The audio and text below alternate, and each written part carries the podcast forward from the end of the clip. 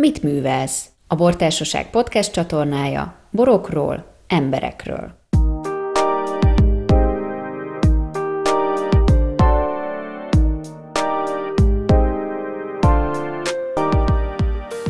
Mindig határozott, mindig tudatos, mindig elegáns, és mindig mosolyog még akkor is, ha késünk. Beleszületett, viszont soha nem is akart más csinálni, és ez 14 éves kora óta sem változott. Várdos élete a Tokai borvidék és a Tokai szőlő. Ha arra gondolsz, hogy milyen egy ideális száraz tokai bor, azt hogyan jellemezni? Nyilván az ember az évek során változik, és teljesen mást akarok most, mint amit mondjuk tíz évvel ezelőtt akartam meg, mint ahogy elkezdtem dolgozni. Most per pillanat ott tartok, hogy szerintem nagyon fontos, hogy szép illata legyen. Tehát azt látom, hogy ha van egy matt illatú fúrmintunk, a fogyasztó nem lesz rá kíváncsi. Tehát nem fog túljutni egyszerűen a kóstoláson, vagy annyit lehúz az értékéből, hogy hiába tartalmas utána a bor, akkor már nem lesz rá annyira kíváncsi, vagy annyira nyitott nem szeretem ezeket a nagyon pacsulis borokat, de legyen mégis valami kedvesség az illatába. Tehát nagyon fontos, hogy egy kis illatot megőrizzünk belőle. Legyenek nagyon jó savai. Nekem a sav az nagyon-nagyon fontos, ezért hoztam a szüretet előrébb, és nem kellenek ezek a 14-15-ös alkoholok, tehát az alkoholból is kicsit vissza. Mondjuk ez a kettő együtt jár, tehát a magasabb sav és az alacsonyabb alkohol, Sokszor kritikaként említik a furmintra, hogy fenolos, tehát hogy ne legyen fenolos, ne legyen benne ez a húzóság, nagyon fontos a jó hordó, ezt kell megtalálnunk. Hát ezt keressük minden évjáratban jó hordót, és a kádárok itt jönnek, mennek, változnak. Azt gondolom, hogy most is igazán én két kádárral tudok együtt dolgozni, és erre a két kádár műhelyre alapozok most is. Palotabozsokról az Európai Kádárok és a Kádár Kft. Én ővelük dolgozom. Tehát legyen egy szép hordó benne, ami igazándiból észrevétlenül van a bor mellett, legyen egy jó vivő sava, egy hosszú, ropogós ízzel, legyen tartalmas és kerek, legyen benne egy pici fűszerként a fa, de semmiféleképpen ne jöjjön rá. Tehát ez egy kicsit összetett, mint egy torta, összeáll a ilyen szeletekből. Én azt gondolom, hogy ezt is meg kell tapasztalni, hogy ekkora forróság van, minden évben tanulok valamit. Egy ilyen igazi helyi lány vagy. Igen. Nem nagyon mozdul sok kilométerrel odébb a helyi adottságokból Igen. kifolyólag, hogy a pince is közel van, az otthonod is közel van, a szőlő is, Viszont úgy tudjuk, hogy most kitérsz egy kicsit. Igen, kicsit kitértem. Van egy új kaland az életemben, ez az olasz liszkai ránydülő. Én évek óta keresem azt, hogy hova, melyik irányba lépjek ki. Ez onnan jött egyrészt, hogy a barakonyi borokat, tehát a tűlőszelektált saját boraimat szeretném kicsit tovább bérlelni. Túl korán elfogynak, túl korán teszem őket a piacra, fél évig van bor, fél évig nincs bor. Azt gondolom, hogy az éttermek frászt kapnak tőlem, hogy egyszer tudok bort adni, egyszer nem. Tehát a folyamatosságot szeretném biztosítani, és szeretném, ha kicsit később tudnám őket forgalomba hozni. Vagy ne adj Isten egy tételre azt mondani, hogy ez nem most jön ki, hanem egy év múlva, mert szüksége van rá. De amíg kevés borom van, ezt nem tudom megtenni. Éppen ezért arra gondoltam, hogy akkor ezt a portfóliót egy kicsit szélesíteni kellene, és itt keresztúr kisfalut határában nem találtam olyat, ami, ami úgy nagyon eltért volna, és szerettem volna egy nagyon eltérőt az itteni területektől, és már ugye két-három éve mindenféle kóstolókon figyeltem, hogy mik azok a borok, amik nekem tetszenek. Volt több terület is egyébként, amit tetszett, és elkezdtem már két évvel ezelőtt bejárni a területeket, hogy melyiknek milyen a talaja. Volt terület Olcsván, ami tetszett, volt ugye a Rány, ami sok kóstolásból kijött, hogy ez nekem mindig tetszett, volt Sárospatakon is terület, de végül is mégis a rány, mert ott találtam hozzá egy embert is, akitől meg tudom venni a szőlőjét, akinek van egy nagyon szép régi 50-60 éves ültetvénye, akkor szüretel, amikor én, tehát amikor tudod valaki olyan kölcsönösen szimpatikus, és akivel jó együtt dolgozni, én nem tudok olyan emberrel együtt dolgozni, aki nekem nem szimpatikus. Tehát, ha én valakinek a szemébe tudok nézni, és tudok vele dolgozni, akkor tudok, ha nem, nem. És megnézzük, eltelik egy-két év, megnézzük, hogy hogy lehet palacban élni, és hogyha mégsem váltja be hozzáfűzött reményeket, akkor majd megyek tovább. Úgyhogy így született meg az első évjárat arányról. Nekem nagyon tetszik, mert teljesen más a sav szerkezete, mint ami nekünk itt van, akár a barakonyi, akár a csirke. Ugye más az alapkőzet, kicsit messzesebb a talaja a ránynak, tehát itt teljesen más savakat hozott bele. Más a sav összetétele valahogy ízérzetben. Nagyon nehéz ezt így leírni, ez olyan, mintha egy illatot akarnék így elmagyarázni, de valahogy kicsit hegyesebb vagy magasabbra megy az íve ennek a bornak talán. És nem érzed úgy, hogy hozzád, a bors stílusodhoz képest, ahhoz a finomsághoz ez a rány egy kicsit túl férfias, túl maszkulin? Nem, szerintem nem. Nem, én azt gondolom, hogy egymáshoz idomulunk a borhoz, ugyanúgy nyúlok hozzá, mint bármelyik másik terméshez. Szerintem nem lesz ezzel probléma. Én nem érzem, nem érzem, hogy maszkulinabb lenne. Én megtalálom benne ugyanazt a finomságot egyébként. Ha maszkulin területet akarnék mondani, akkor az mondjuk biztos, hogy a Megyerhegynek a legteteje. Fölmentek patakon a tengerszemhez, a tengerszem alatti nagyon köves, nagyon andezites területeket, azokat én maszkulinabbnak érzem. Ezt a rányt nem annyira. Most legalábbis a borát kóstolva én nem érzem, hogy ez ilyen veszélyes lenne. Amikor rátaláltál, akkor mi volt az, ami tetszett? Mindig a savai tetszettek. Savai. Nagyon érdekes volt, tényleg sok kóstolót, direkt erre fókuszálva ültem végig, hogy keressek magamnak valamit, ami még szintén tetszik. Úgyhogy majd ezt kóstolgatjuk még három évig is, meglátjuk, hogy mennyire érlelhető. Nem félek attól, hogy ne lenne érlelhető, de ha mégis azt látjuk, hogy na, két év múlva összesik a palacba, akkor majd keresek tovább, de hát nem hiszem. De Igen, van fénykép, van, van fényképem egyébként a szőlőről, meg tudom mutatni. Nagyjából a telefonomon, hogy van 2000 fénykép, abból szerintem 1300 szőlőről készült. Bármilyen évjáratról, bármilyen stádiumból, tehát most ez sem látszik majd a rádióban. Ez például, hogy a karós fur, mint csorog ki a présből. Tehát nem tudom, nekem ilyeneket le kell fotózni, de annyira szép, nem átsüt rajta nap. Úgyhogy így a rányról is megvannak a, a fotóim a tavalyi születről, mert mindjárt megkeresem. Sütetésen emlékeztet György Kovács Imre bácsira, csak neki nyomtatásban van. Igen. Mekkora terület? Én kísérleti jelleggel egy 1300 palackot készítettem erről. Kicsivel később érik, mint a barakonyi, úgyhogy ez így pont jó, mert időben tudunk annyit csalni. Mesélj egy kicsit arról, miért Tokaj Nobilis? Azért Tokaj Nobilis, mert én akkor még, mikor elkezdtem itthon bort készíteni, akkor én a Degenfeldnél dolgoztam, még a Degenfeld főborásza voltam, és hát nem arattam osztatlan sikert a saját borral, és akkor cserében megígértem, hogy akkor jó, akkor nem a saját nevemben fogom forgalmazni a borokat, és akkor kezdtünk el gondolkodni, hogy mi legyen ez. Hiába szerintünk a legszebb nyelv, meg a legkifejezőbb a magyar, azért viszonylag kevesen beszéljük ezt a világba. A Nobilis ugye az nemest jelent, nyilván itt a borvidékre utal a nemes szó, kimondható, érthető jelentése van, azt gondolom, hogy ez egy árszpoétika is egyben, hogy szerintem ez a világ legnemesebb borvidéke, ezért lett a cégnek a neve. Külföldiek rendszeresen visszaigazolják, hogy milyen jó választás volt ez. Pont a svédek ezt dicsérték, hogy ez mennyire jó ez a név, hogy ők most már voltak itt a borvidéken öt cégnél, de hogy egynek se tudták megjegyezni a nevét. Azt gondolom, hogy belföldön egyszerűbb lett volna, hogyha a saját nevemmel indulok, mert akkor nem kellett volna elmagyarázni mindig, és még a mai napig is mondom mindenkinek, hogy igen, ez engem takar, de nemzetközi piacon azért ez sokkal egyszerűbb így. Egyébként egy jó brandnév lenne az, hogy Bárdos Saci, ugye sokan így emlegetnek, de igen. akkor nem, nem ismerült föl benned, hogy változtass? Annyit kértem most Gergőtől, hogy írja oda a Nobilis után a saját nevemet, hogyha valaki hallott velem egy riportot, de a cégnév nem hangzott el, akkor mondjuk utána tudjon keresni. Ez mondjuk eszembe juthatott volna hamarabb is ez a megoldás, de most jutott az eszembe.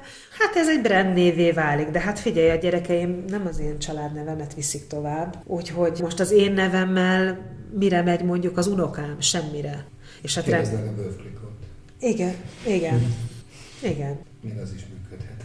De úgy tudom, hogy te elég sok bort adsz el a portfólióból külföldre.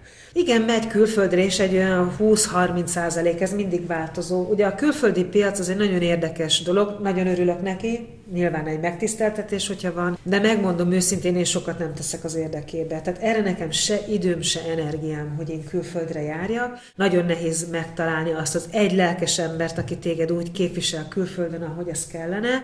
Az, hogy kitesszük a polcra a borunkat, az nem elég. Itthon azért belföldön tudod a kapcsolatot tartani a vevőkkel, tudsz kommunikálni, látnak újságban, rádióban, tévébe, de külföldön, hát mit mond az én nevem? Semmit. Jó esetben tudja, hogy hol van Tokaj, esetleg hallott róla, hogy Tokajban nem csak édesbor van, de a külföldi piac pontosan ezért nagyon esetleges. Tehát hozzám igazándiból teljesen véletlenül beesnek az emberek. Itt van például a belga kereskedőm, aki egy nagyon jó pofa ember, egyszer csak írt nekem, ismeretlenül, hogy ő úgy hallott, hogy nekem van hárslevelüm. Tényleg? Tényleg, és azóta viszi a hárslevelőt.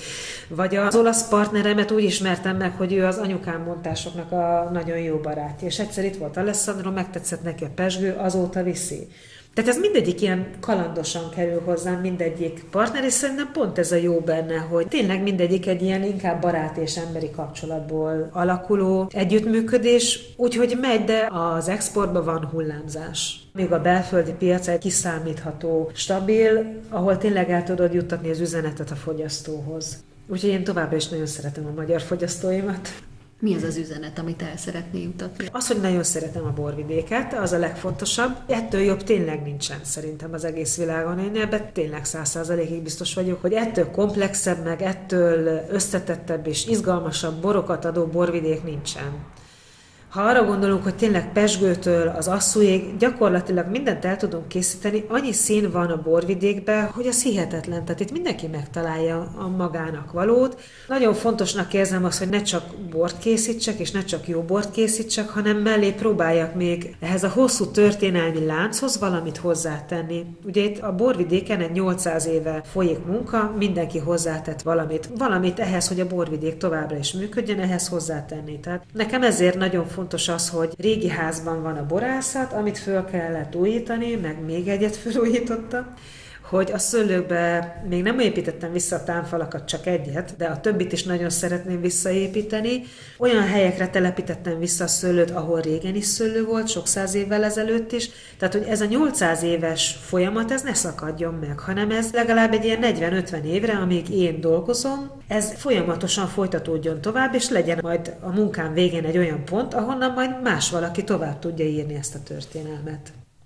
Ugye neked a férjed is boros szakmában szakmabeli. dolgozik, abszolút szakmabeli. Szoktatok úgymond otthon szakmázni esténként? Megbeszélitek, hogy kinél mi történt aznap? Ez óhatatlan szerintem, ezt nem is lehet máshogy csinálni, vagy ha másért nem azért, mert mondom, hogy holnap születelek, és akkor a gyerekeket el kellene vinni iskolába, igen, tehát nyilván sokszor megbeszéljük, hogy mi a helyzet, vagy van egy-egy aktuális kérdés, vagy van egy borvidéki dolog, amit meg kell beszélni, legyen az termékleírás, vagy bármilyen egyéb dolog, úgyhogy nyilván sokszor beszélünk erről otthon. És mivel ugye a baráti kör jelentős része is borász, bár mindig megfogadjuk összejöveteleken, hogy akkor most nincsen szakma, de hát a harmadik mondat után úgyis oda keveredünk. Már beleszól abba, hogy milyen legyen egy bor mivel azért őt is eléggé leköti a saját munkája, igazándiból idő sincs erre, hogy ő ebbe beleszóljon. Egyébként én a kollégákat is megkérdezem, hogy elkezdünk dolgozni. Nekik is szoktam mondani, hogy ha valakinek van más ötlete, hogy mondjuk, hogy hozzuk ki a pince mélyéről a hordót, mint ami nekem, tehát én mindenkit meg szoktam hallgatni, mint ahogy Stefanint is meghallgatom, vagy kikérem időnként a véleményét, én mindenkit meghallgatok. Szőlő vagy pince? Hú, hát amikor kim vagyok a szőlőbe, akkor azt érzem, hogy hát itt az igazi. De hülye vagyok, hogy nem vagyok többet kint. Amikor bemegyek a borászatba, akkor azt érzem, hogy ú, de jó itt. Tehát tényleg olyan, hogy ahol vagyok, én ott jól érzem magam, de nagyon szeretem a szőlőt, nagyon szeretek kint lenni. A szüretet is nagyon szeretem, nagyon nehezen tudom azt elképzelni, hogy egyszer egy szüret úgy menjen le, hogy én nem vágok le belőle egy fürtöt se. Tehát ugye a szület az úgy zajlik, hogy kimegyek reggel a dolgozókkal, ugye megbeszéljük, hogy mit kell csinálni, és biztos, hogy az elején, addig, amíg meg nem szedünk egy présre való szőlőt, addig én kint szüretelek velük, mert én egész éven ezért dolgoztam. Az, hogy más szedje le azt a fürtet, azt én nem bírnám ki. Fizikai fájdalom lenne, ha nem szüretelhetnék azokból a fürtökből. Úgyhogy én nagyon-nagyon szeretem a szőlőt, és tényleg úgy érzem, hogy kimegyek, hogy fú, sokkal többet kellene kint lenni, mert annyira szép és annyira gyönyörű. Téged mi sodort erre a pályára? Hát szerintem én ide csöppentem, tehát engem nem kellett sodorni, én ide születtem ebbe bele. Ugye az anyukám révén nagyapám kapta 48-ban földosztáskor a barakonyit, tehát mi 1948-tól műveljük a barakonyiba a szőlőt, úgyhogy én ebbe bele születtem. Az anyukám a második világháború végén egy pincébe született, mert menekülni kellett a fronttól, tehát az ilyen eleve elrendeltetés volt.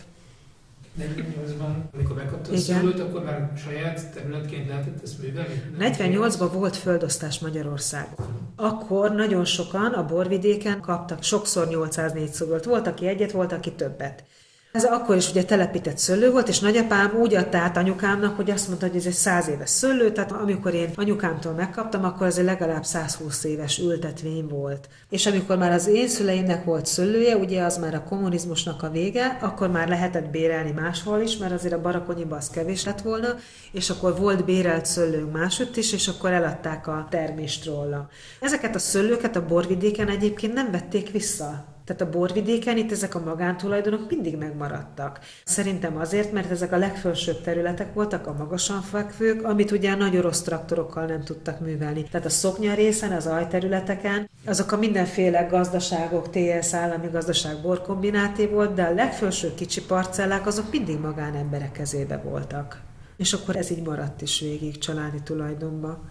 Mivel ugye nem gyomírtózunk, mert 2015-től bioművelés van, csak kaszáljuk, és volt egy ilyen gyönyörű állapot, amikor kamillával volt tele, úgyhogy van egy olyan képem is még. Papírodban van, hogy bioművelsz? Igen, a 2018-as borok az már minősített bioborok. Ugye 2015-ben kezdtem, van kötelező három év átállási idő, és a 18-asok azok már minősítettek, tehát hátul ott is van birtokfurmint, kövérszőlő, 18-as barakonyi. Bióban azt jelenti permetezés, narancsolaj, kém, ilyen? Igen. A narancsolaj, az, annak az a mechanizmusa, hogy kiszárítja, ugye peronoszpóra, lisztalmat, ezek gombás betegségek, ilyen kis picike gombafonalak, és ez gyakorlatilag kiszárítja a növényt. Tehát ha a narancsot pucolod a kezedbe, akkor kezedet is kiszárítja. Ugyanígy ezeket a pici élőlényeket, ezeket is kiszárítja. Ez a működés módja, hogy a vizet elvonja. Vannak ugye algakivonatok, amik erősítik, ugye a részkén, ugye gombaülő hatása van, azok használhatók bizonyos mennyiségig a bióban is. Úgyhogy igazándiból ennyi, amivel, amivel védekezünk. A biót nem lehet egyébként mindenütt megcsinálni. Ezt nem lehet megcsinálni mindenütt, mert az ajterületeken, vagy egy olyan helyen, ahol nincsen légmozgás, párásabb, és ahol megáll a pára, és nem szárad föl rögtön a reggeli harmat után, ott nem lehet megvédeni a szőlőt bioműveléssel. Úgyhogy ezeken a területeken, ugye a barakony ez egy nagyon köves felsőfekvés, ott semmi probléma nincsen, a csirkében ott nincsen szomszéd egyáltalán, tehát ott megint egyszerűbb, de ott is látom már, hogy azok a területek, ami mondjuk már az erdő felé hajlott, és ahol már az erdő megfogta a párát, ott már találtunk peronoszpórát. Tehát ott már például a muskotájban kevesebb volt a termés, mert ott a peronoszpóra ott már nagyon vagány volt, és azt gondolta, hogy ez itt az övé, Úgyhogy ezt ki kell tapasztalni egyébként. Tehát jó fekvés kell hozzá, ez a legfontosabb. A másik egy jó zöld munka, tehát a hajtásokat nagyon szigorúan ki kell válogatni, nem szabad, hogy sűrű legyen a lombfal, tehát hogy ne legyen benne egy ilyen párás mikroklíma. És azért, ha ez a kettő megvan, akkor, akkor már félig megvan nyerve az ügy, utána még ezt jó időbe el kell csípni a permetezést.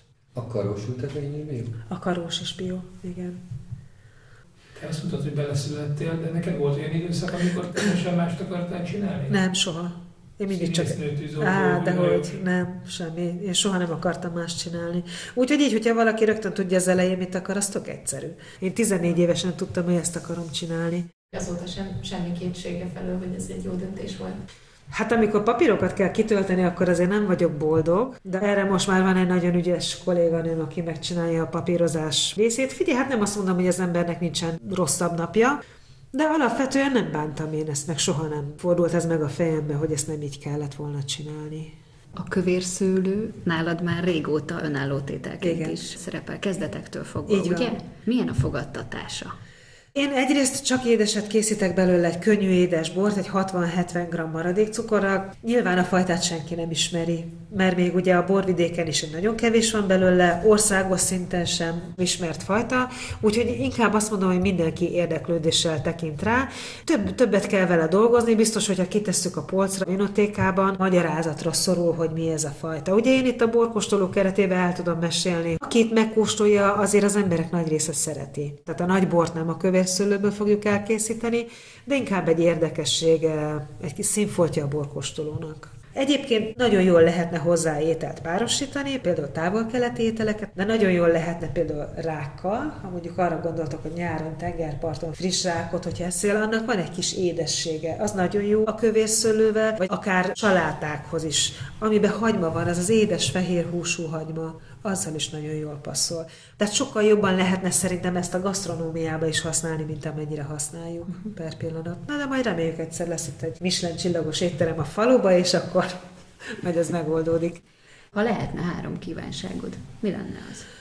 Hűha, azt azért jól meggondolnám, három kívánság. Hát nyilván az ember álmodik egy szép virágzó borvidékről, ahol föl vannak újítva az utak, föl vannak újítva a házak, és egy kicsit úgy néz ki mondjuk, mint Ruszt a borvidék. Tehát ha lehetne kívánni, akkor én biztos, hogy ezt kívánnám, hogy az a pompája, ami, ami régen volt, meg az, amit megérdemelne az a borvidék, hogy azt a figyelmet, azt megkaphassa. Nagyon sok szorgalmas ember van itt, aki nagyon sokat dolgozik, és nagyon sokat tesz a borvidékért, úgyhogy ha azt a figyelmet megkaphatnánk, amennyi energiát nagyon sok szorgalmas ember a borvidékbe tesz, akkor az nagyon szép lenne.